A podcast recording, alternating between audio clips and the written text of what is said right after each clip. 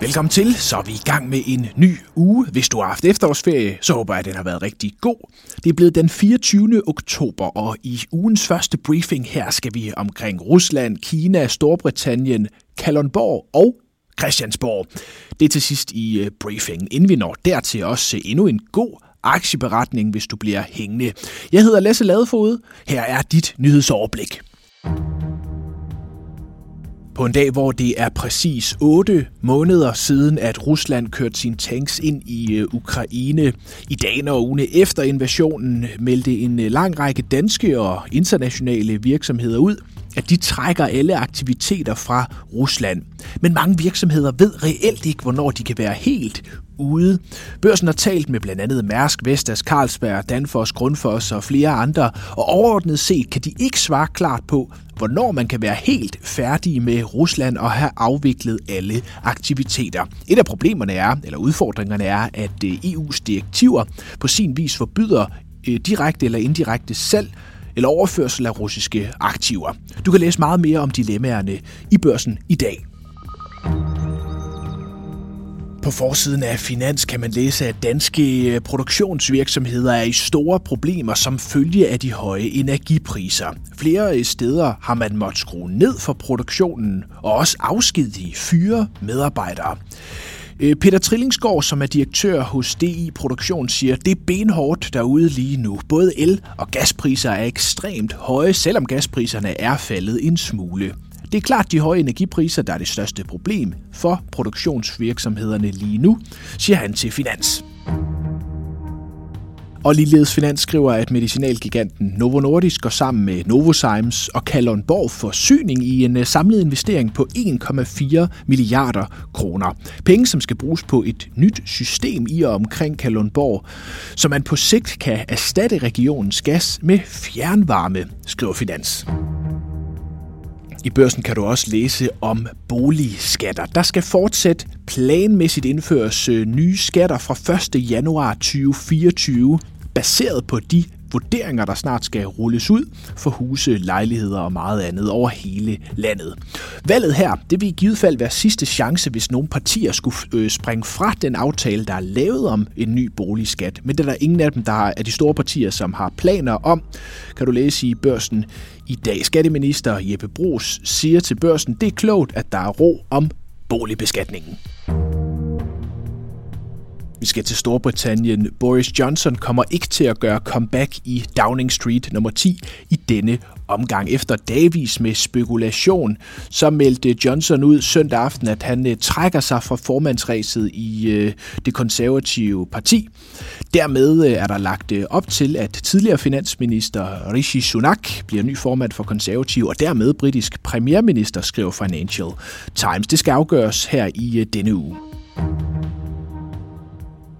Og i Kina afsluttede man søndag den store partikongres. Det gjorde man ved at vælge Xi Jinping til sin tredje periode som Kinas præsident. Han bryder dermed med øh, traditionen. Omkring, partiet, øh, omkring Xi der har partiet placeret nogle af hans mest trofaste støtter, og præsidenten konsoliderer dermed sin magt, skriver Wall Street Journal.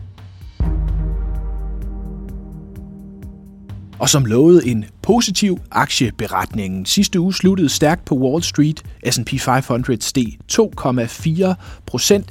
Der er forhåbninger om, at Federal Reserve, altså USA's centralbank, går, går lidt ned i tempo i rentestigningerne efter novembermødet. Det var altså med til at give god aktiestemning.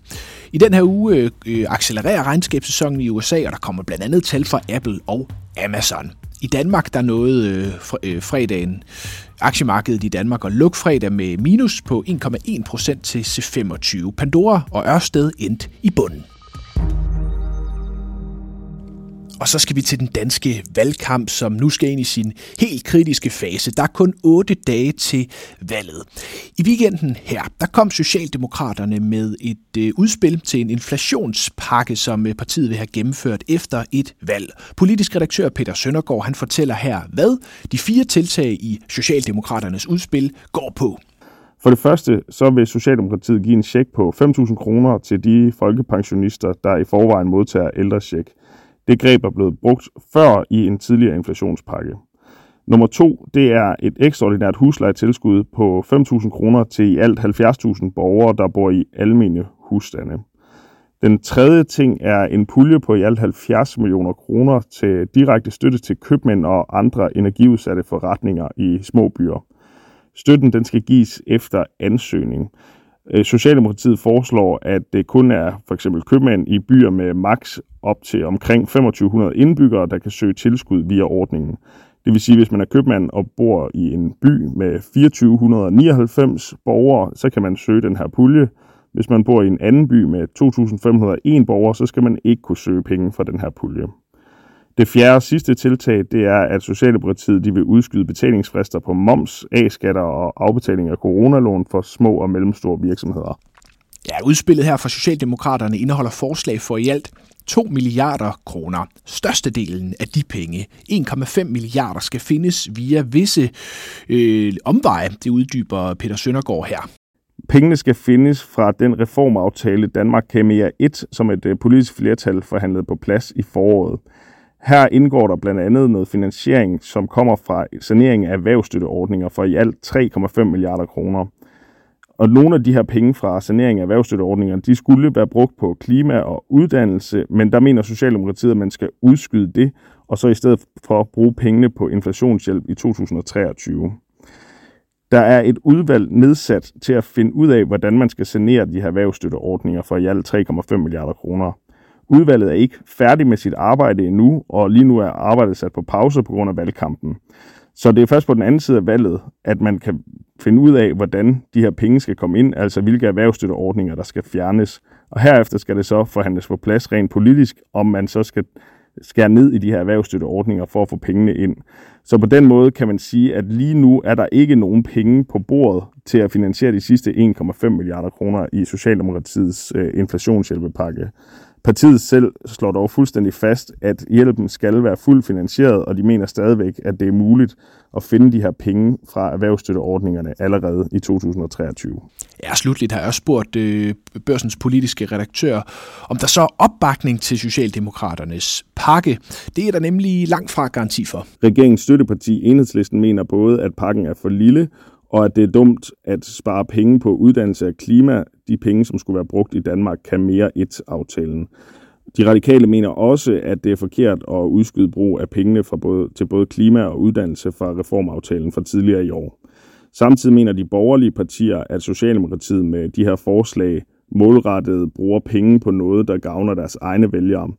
Blandt andre Venstre mener, at det er lidt mærkeligt, at husejerne er fuldstændig forbigået i den her inflationshjælpepakke.